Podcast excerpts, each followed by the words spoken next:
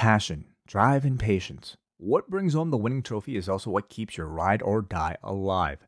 eBay Motors has everything you need to maintain your vehicle and level it up to peak performance. From superchargers, roof racks, exhaust kits, LED lights, and more, whether you're into speed, power, or style, eBay Motors has you covered. With over 122 million parts for your number one ride or die, you'll always find exactly what you're looking for. And with eBay Guaranteed Fit, your part is guaranteed to fit your ride every time or your money back. Because with eBay Motors, you're burning rubber, not cash. With all the parts you need at the prices you want, it's easy to turn your car into the MVP and bring home that win. Keep your ride or die alive at ebaymotors.com. Eligible items only, exclusions apply. Hello, everybody. Welcome to a Wednesday post news update. I'm John Pollock along with Wai Ting. We just can't go with these gaps, these non dynamite Wednesdays, without speaking to one another. So Luckily, the wrestling world dumped a ton of news on us, so we have lots to discuss uh, beyond how you're doing, which is first and foremost my number one question for you. I'm doing really well. I mean, it's uh, you know, the weather continues to be really nice. Oops, sorry about that. But the weather continues to be really nice in, in the city. So I uh, just came back from doing a bit of yard work actually, and uh, I'm about to get my second shot later today. Oh, that's right. That's today. Mm-hmm. Are you? How are you uh, preparing for the potential like tomorrow? Are you looking at tomorrow as a bit of a well, it's not a write off for you. You're actually kind of busy tomorrow.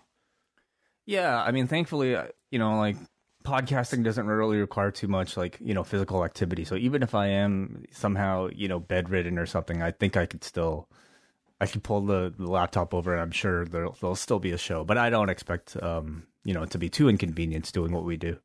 Yeah, I, it seems like it's a total coin flip of how people respond to it. My mom just got her second dose and was fine.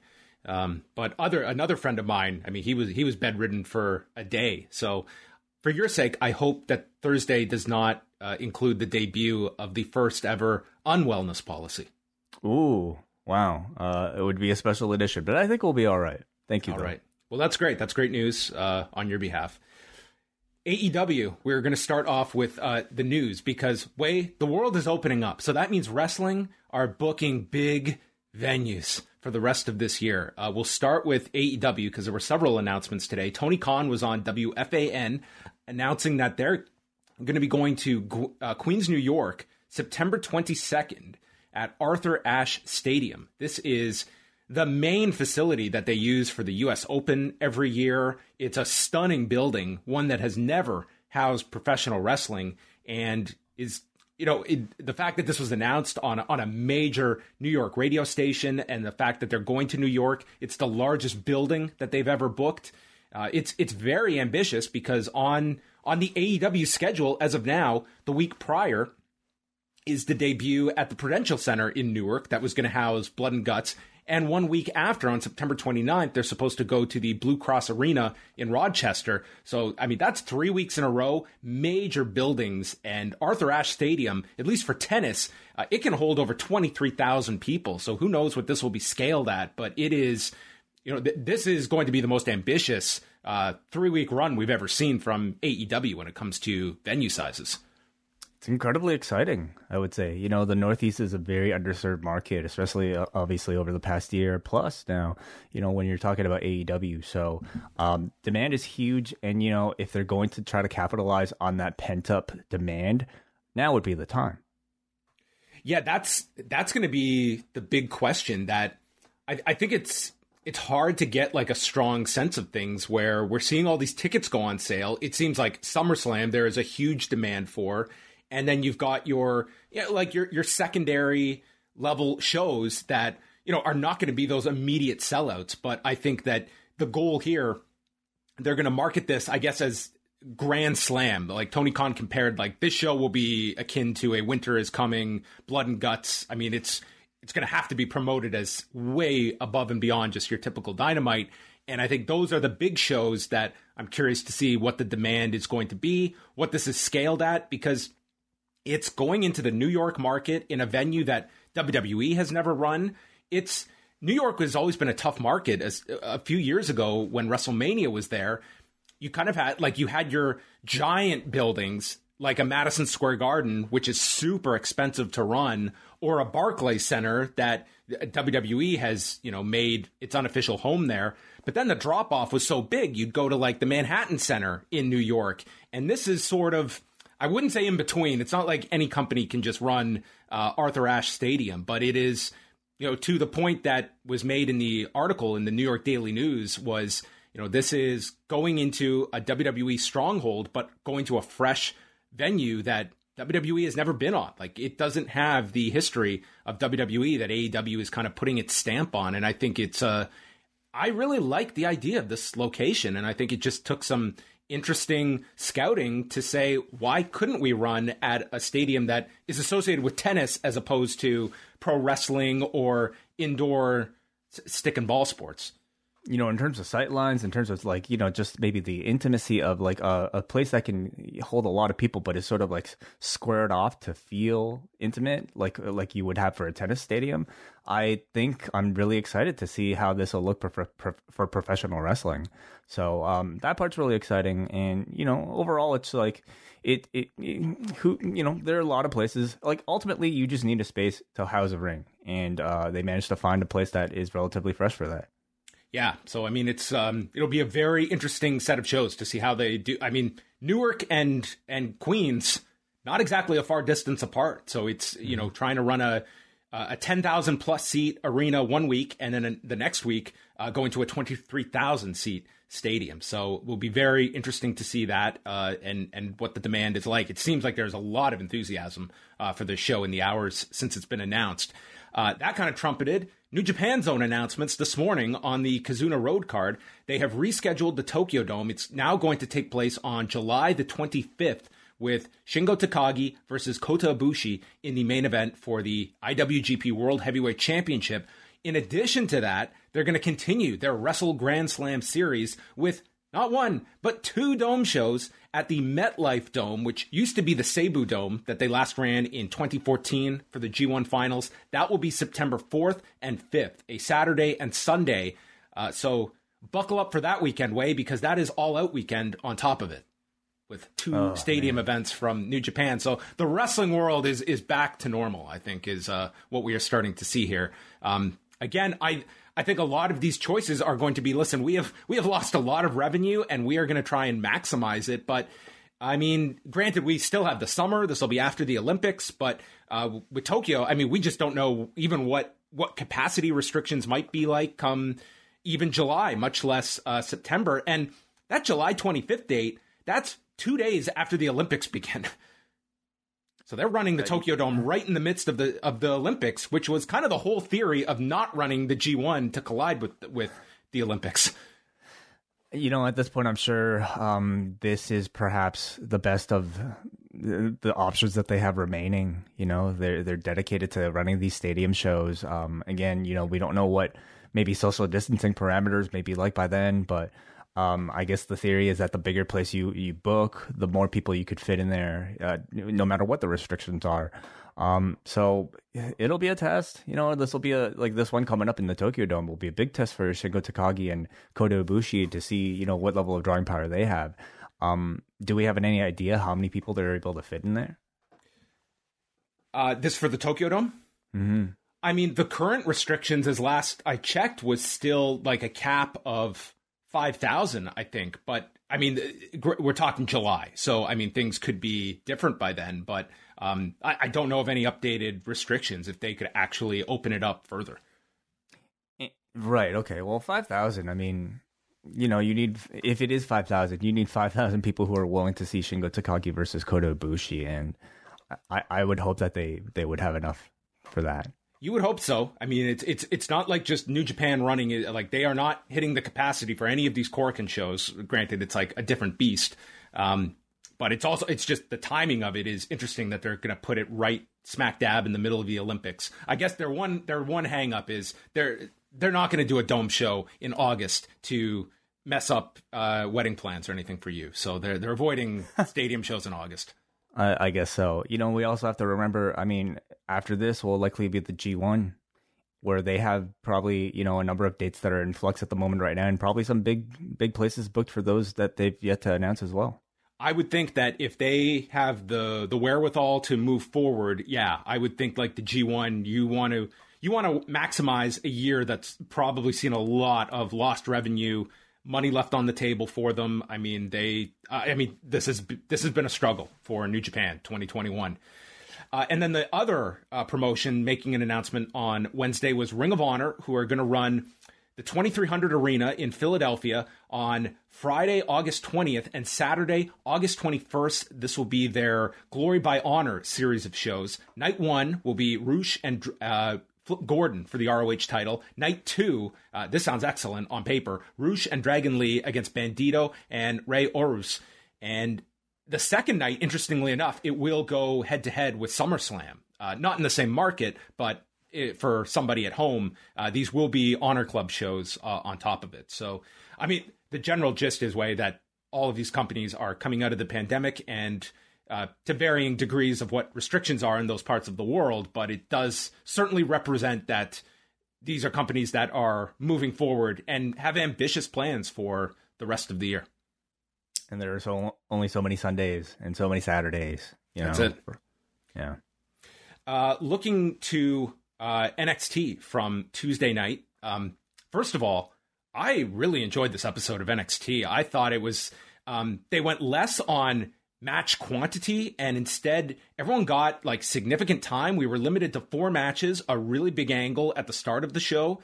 Um, the tornado tag was I watched this in real time and this was just non-stop action for the duration of when it went. It was just like watching a video game for 15 minutes. I thought it was just the pace was incredible in this.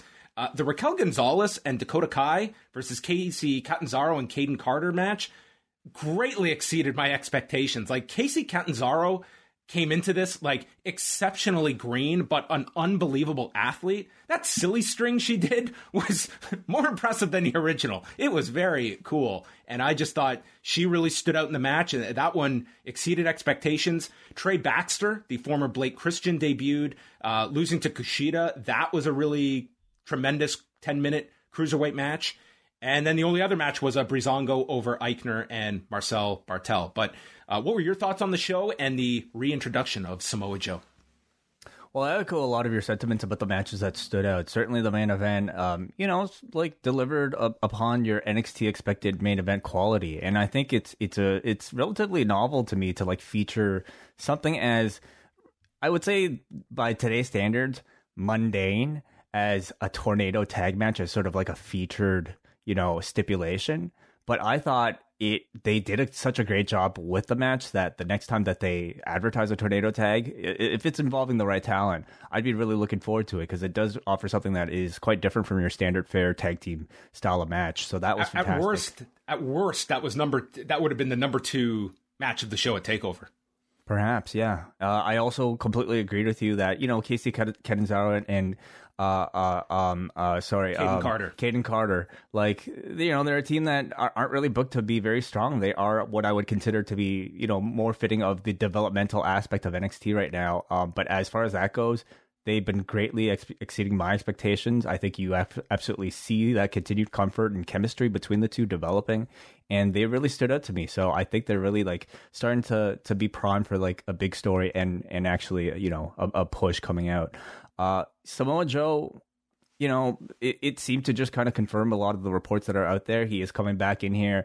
Uh, not as the sole GM, but as the assistant GM. Uh, well, basically the muscle to William Regal. And there was I, no way, there was no way they could have Joe come back and replace Regal after the man was in tears in the ring. That was an unbelievable promo from William Regal. It was mm-hmm. fantastic. Um, and then, yeah, when Joe came out, I was like, this guy will be the biggest heel in the world if he just accepts replacing William Regal. So, um, I mean, it was most interesting the fact that they laid out you can't put your hands on any participant unless provoked. And we certainly got physicality with Joe on this show and m- multiple teases as well of stuff down the road. So I don't think you can throw out the idea that they eventually do a match with Joe. The fact he laid hands on someone, I think, would lead you to that direction, but not something they'd be looking to do immediately.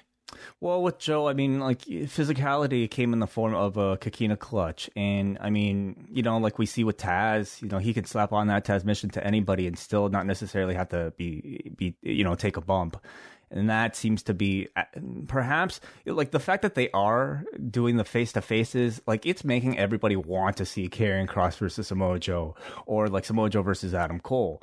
Um, or Pete so Dunne. I, I mean, they did three teases on the show with Joe. And I have to imagine like they're not stupid to think that okay, like we can't just throw this out there and, and not follow up on it. Nonetheless, um, there are no promises that he is going to get in the ring right now. I imagine it's still probably a case of them trying to wait and see to see if you know this guy can be cleared some at some time in the future. In the meantime, though, I think it's it's a pretty good role, pretty pretty good way of like keeping Samoa Joe within their system uh, in a speaking role that makes him look menacing. He's able to come out there, slap on the clutch when he needs to, and inevitably, if he does get cleared, choking out Regal would be quite the way of uh, you know turning going bad guy again. Yeah, so um, that was the, kind of like the big angle on the show, and then they teed up for next week Kushida versus Kyle O'Reilly. Uh, so that that should be sensational, and the Diamond Mine coming back. Oh, oh yeah, the other angle on the show was L.A. Knight turning on Ted DiBiase, and then Cameron Grimes making the babyface save. I I I mean the the execution was fine but I I really thought that there was some legs here to DiBiase. Like at least pair these two together for some time before you do that because DiBiase either you're writing him off or him as the babyface manager for Cameron Grimes, that's got an extremely short shelf life. I, I thought you could have got something out of DiBiase and like his protege, LA Knight. And then when you're ready, you could do this breakup angle. I just thought they they sacrificed a lot of uh, the investment here of where you could have gotten to with these two. I imagine they see the pieces on the board and they think that DiBiase is going to be a babyface no matter what. He's a legend, and LA Knight somebody they want to strictly make a heel. So I and I and beyond that, I think they probably want to keep Cameron Grimes hot. You know, he is the project here. Despite, I mean, LA Knight is too to an extent, but I think the bigger project here, the main focus is Cameron Grimes, who uh, I thought they did a great job of. He did a great job of, you know, basically um, coming out of Takeover looking like the the guy with the who gained the most. Um, he seems like one of the hottest, I would say, new acts in NXT right now. And um, I think you know to really kind of continue to keep him warm, they have to go right back to this rematch. And I guess pairing him with DiBiase as a babyface, um, that's probably their way of you know their best way of doing it. Who left their phone at one percent that needed to charge throughout the show? Did you see these videos? No. They had these little vignettes where it was showing a battery charging. It started at 1%, and then later they had another one where the battery was up to 11%. So something is charging, but we never got a payoff to this. Oh, this must have got cut out from um, the source that I watched the show on. Oh, it was unplugged, I guess. Uh, well, that that was NXT. I thought this was like a really good episode, and they're building up to the Great American Bash that will feature Adam Cole and Kyle O'Reilly in an unsanctioned match. Is that what they labeled it? Yeah. Mm-hmm. Just kind of what we just did, right? At Stand and Deliver. I guess so. I mean, well, it's, it's, another our, our latest chapter of.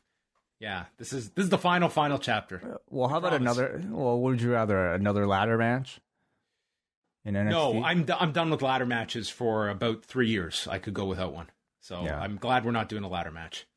In other case, it's like you know you put those two names together, no matter like even if it's a you know reverse battle royal i'll probably watch it. Um yeah i i mean i like nxt it's always like at the end of it you know you zip through it in about an hour and a half and and i always feel like hey that was a good show.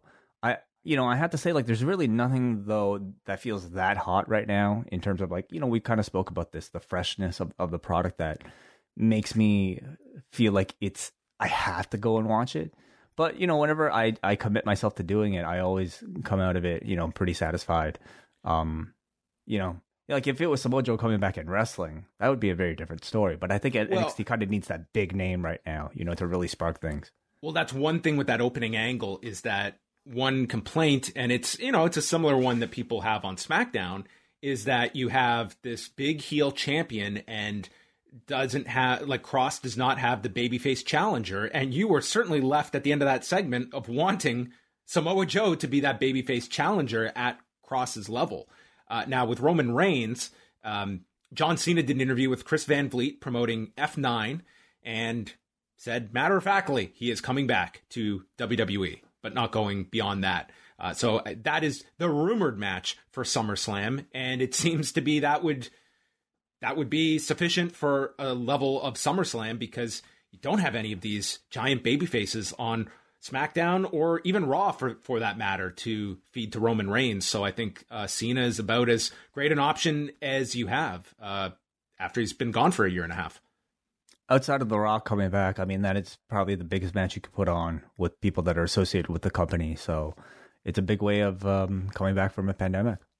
I'm very curious to see um, as the uh, John Cena is doing all of this uh, uh, promotion for F9 like how much of the China controversy comes up in, in all of this? Because I, I could see like that being like if you're if you're the film uh, distributor and you're putting John Cena out there uh, for, for media like that is like I'm amazed that like that was an enormous enormous story. Like there, there are people still talking about it. Like it was it was pretty newsworthy justice has stuck justice for Han feels like it's a lifetime ago, and I don't think anybody's even curious about what, what that's going to turn out to be like right now. Um, the biggest talk coming out of F9 at the moment seems to be John Cena and the whole Taiwan comment. So I would have to imagine if he continues to do media, it'll come up somewhere. Raw on Monday night. This came from uh, Brandon Thurston at WrestleNomics. Did a million seven hundred and forty-two thousand viewers, 0.49 in the demo. In Canada, they were up this week, doing one hundred ninety-six thousand five hundred viewers and that was going against the Montreal Canadiens and Las Vegas Golden Knights that did 2.3 million viewers in Canada. Uh, both in the US and Canada, it was Raw's highest numbers since May 17th, so almost a month.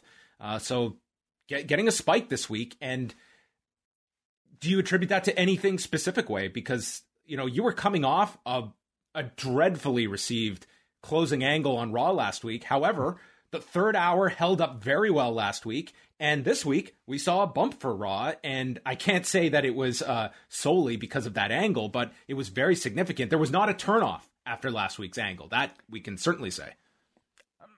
You know, I have no, I have no explanation for people who choose to come back and to watch more of the show after that angle. But um, what what do we know in terms of competition that the show was up, up against? It, it, it was going against the NBA, so there was an NBA playoff game. It wasn't like a competition free night. Uh, in Canada, I'm I'm almost more impressed with the Canadian number because it wasn't just the NBA, but it was the Montreal Canadiens game and there was a Blue Jays Red Sox game going on. So it was like that to me is uh, is as impressive uh, a number as the, U.S. one, given that the NHL is going to be so much more significant in Canada uh, than the U.S. on top of other sports competition.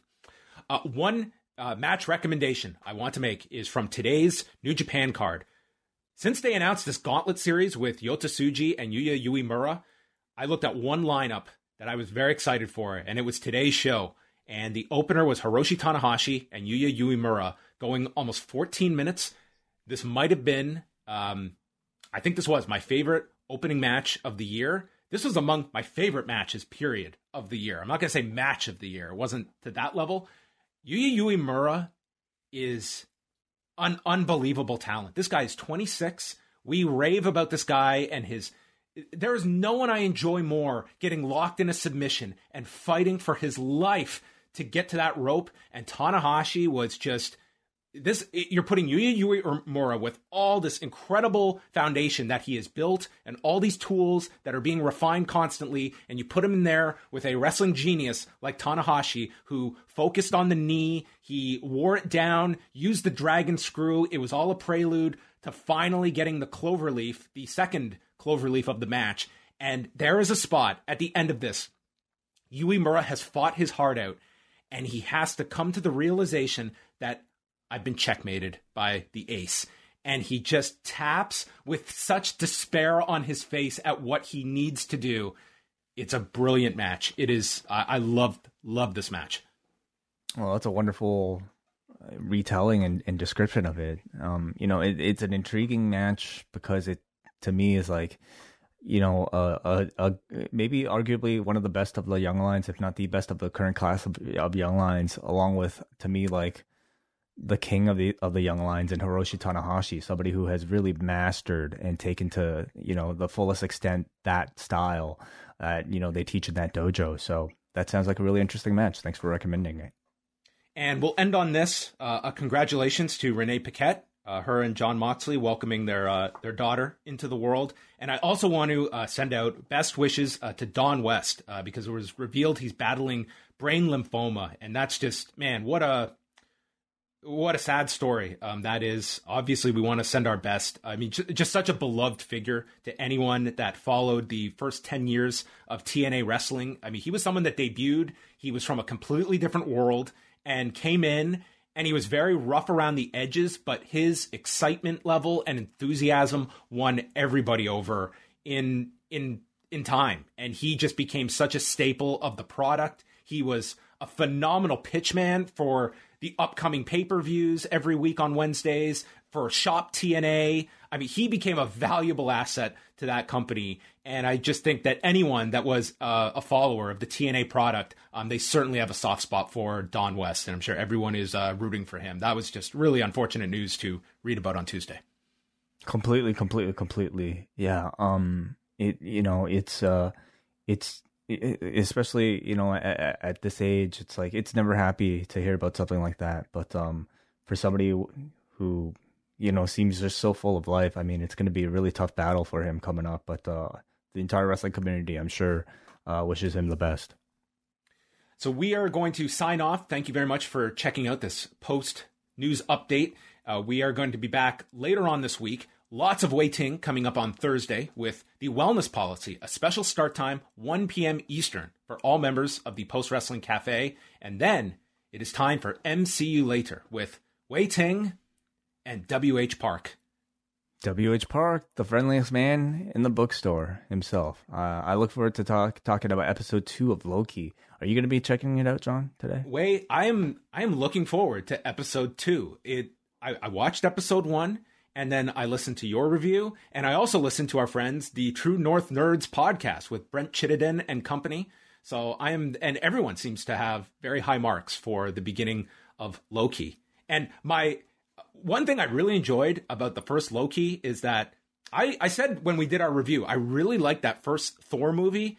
And you do have like this parallel of these two powerful figures that are put out of their comfort zone in this world where their powers are somewhat depleted. They've got to adjust to the environment around them. And you have, you know, the hero in Thor and the uh, the less heroic uh, Loki. So I kind of like mm-hmm. that connection. You know, you you really are. Uh, I think vying for that co-hosting spot. I think hosting spot. I think it should be you and WH oh, I, doing a future MCU later. I don't know if I could. Uh, I could not keep up with you two. There, there's not a chance. But I will be listening uh, for the episode two review. So the the, the episodes drop overnight, uh, Wednesday, Thursday morning. Correct? Uh, the episode's out right now, actually. So Wednesday morning. Oh, oh, it's yeah. out already. Okay. Well, I'm, Tuesday, I'm not, obviously not that excited because uh, I was not aware of that fact. Yeah, Wednesdays are kind of like a bit, you know, I have to get a bit used to it because I'm so used to the the Thursday night, Friday morning drops, but these are Wednesday mornings now. Have you watched it yet? No, not yet. All right. Well, I'll be, to I'll, that. I'll be taking in that second shot and uh, enjoy my day on the couch. Okay, we'll look forward to that. And then Friday night, Wai and I are back at midnight Eastern with Rewind a Dyna Down, reviewing SmackDown, which they just dropped. The big match announcement. Get ready. Angelo Dawkins versus Otis on Friday night, followed by Friday Night Dynamite. So we will have the four hour block, and then we will review both shows and take your calls. So looking forward to that. All cafe members will have live access for that. And then we have the Hell in a Cell post show Sunday night for our double double ice cap and espresso patrons. Did I miss anything? Hey, subscribe to our YouTube channel, youtube.com slash post wrestling. Uh, always fun in the comment section. Leave a thought below. Leave a like, subscribe, and be nice.